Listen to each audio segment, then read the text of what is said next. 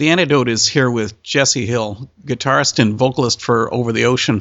Jesse, thanks for connecting with us. Oh, thank you. Glad to be here. Where is Over the Ocean based out of? Uh, we're from Norfolk, Virginia. That's where we spend most of our time. Okay, so who stands out in the music scene of Virginia? You know, besides you guys, of course. Uh, there's, you know, there's some incredible bands right around here. Most any weekend, you can go to four or five great shows locally. Uh, we've got some really good post rock bands. One that stands out is called Long Division. Uh, they're great. There's a guy Wesley Bunch who has a project called Suburban Living, and it's like a 80s kind of a shoegaze thing almost. That's probably a bad description, but it's it's cool. Um, our friend Logan Bath, he's like a singer songwriter. Uh, he just did an awesome album um, what else? There's there's a ton of great stuff. Esbern Snare. I think you've maybe played them on the show. Yeah, Esbern Snare. We've played them. Yeah, for sure. My brother-in-law plays in that band, and they're phenomenal live. There's a ton of great bands around here. You're just one of the mix because you even mentioned that there was another band that was doing uh, post rock. Yeah, I mean, there's quite a few bands doing that kind of thing around here. We're the only one that has vocals, which is, I guess, kind of a big no-no in the post rock world but we borrow a lot of those sounds at least. So you're bucking the trend. I suppose, yeah. I looked into the band and I found that Over the Ocean has probably got the most varied list of influences I've ever seen.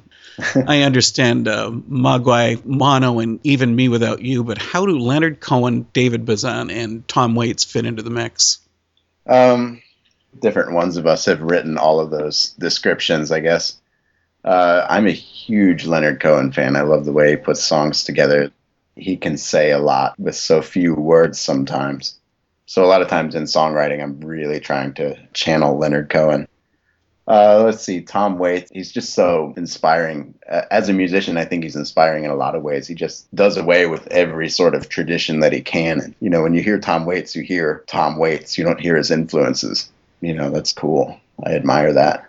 Who else did you mention in there? Oh, David Bazan, Pedro the Lion. Yeah, David Bazan. Uh, we're all big fans of him. I saw him at a house show a couple years ago. It was amazing.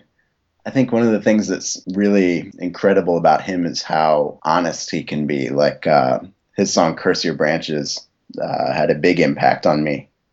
I listened to that, and it's like he says things so bluntly, and he says things that I'm not sure I, I had ever heard anybody say out loud before like that whole album just like wrestling with ideas of god and stuff. And you know for a guy like me who grew up in the church it was kind of a lot of that stuff was almost shocking in a way to hear someone say it so bluntly.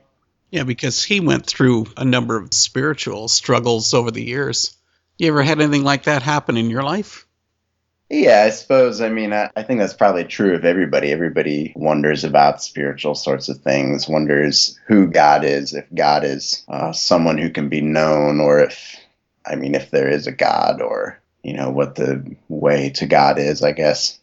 Our new album really is a kind of a reaction to my listening to uh, Curse Your Branches a lot. It's just like listening to that stirred up all these questions of my own, and a lot of the songs on the new album came out of that. Yeah, because on the new album, Be Given to the Soil, you've adopted a darker tone than your first album, Paper House. Was that one of the reasons for the change? Yeah, I guess I, I, you know, an album is always kind of a snapshot of where a band was at when they wrote it, or you know, I, I write all the lyrics basically. Our first album was, you know, a couple years coming. Yeah, I'm not sure how to describe it except to say that it was a it was a different time in life. I guess there were different things that happened in my life you know, around the time we started writing the second album. Yeah, I don't, I don't know. Well, you talk about how David's music was sort of self revealing, but lyrically, your songs are quite self revealing. Does that ever make you feel vulnerable? Yeah. Um, you know, our second album isn't out officially yet. We've only put out two songs so far.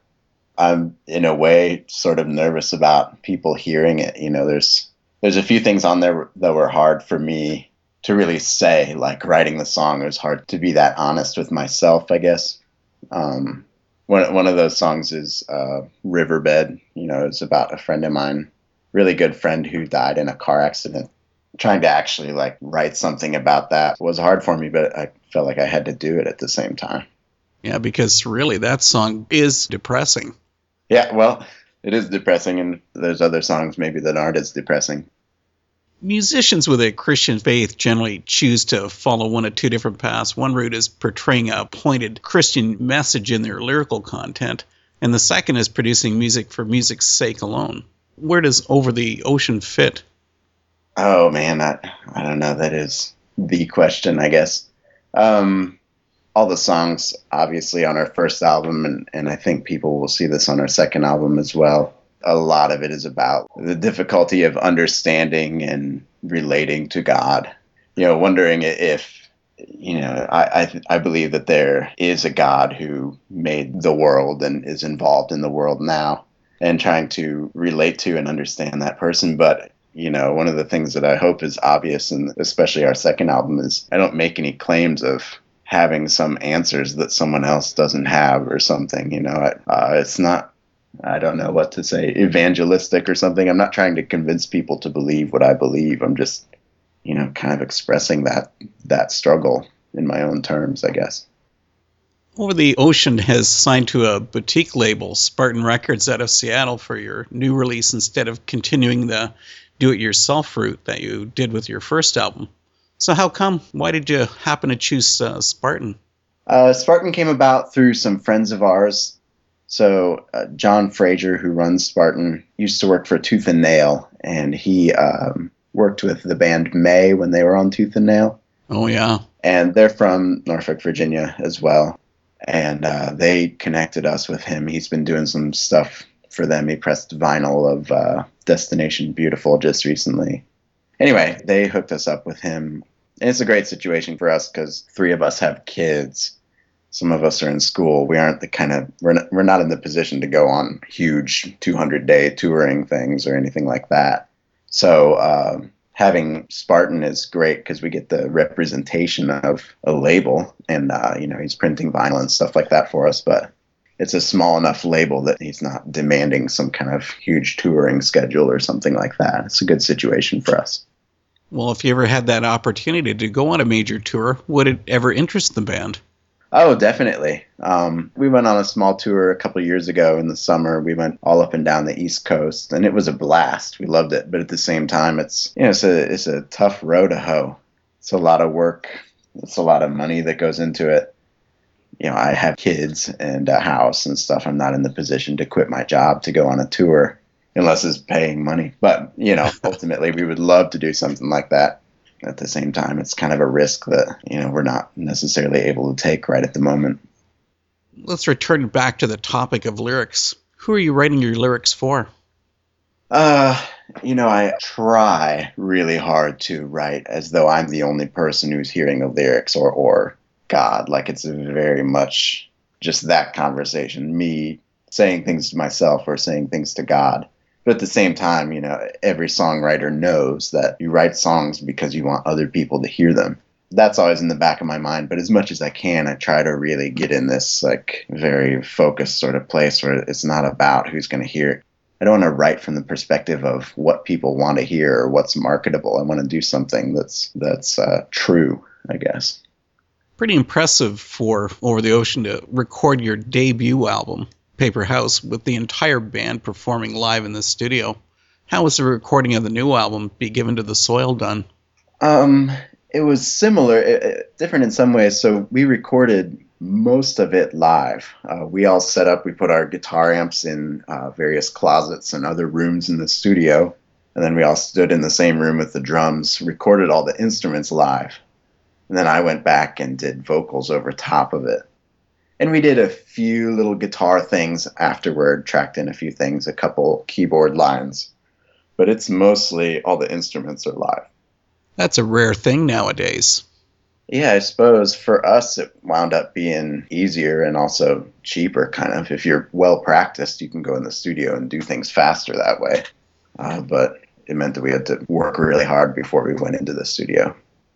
Another really interesting song that I found on the new album is arguing philosophies. I really found the lyrics were quite intriguing. Now, the opening verse says, I come here to find you, to let you speak whatever is on your mind. I will not interrupt. I will not twist your words. I will not plug my ears and tell you that I can't hear.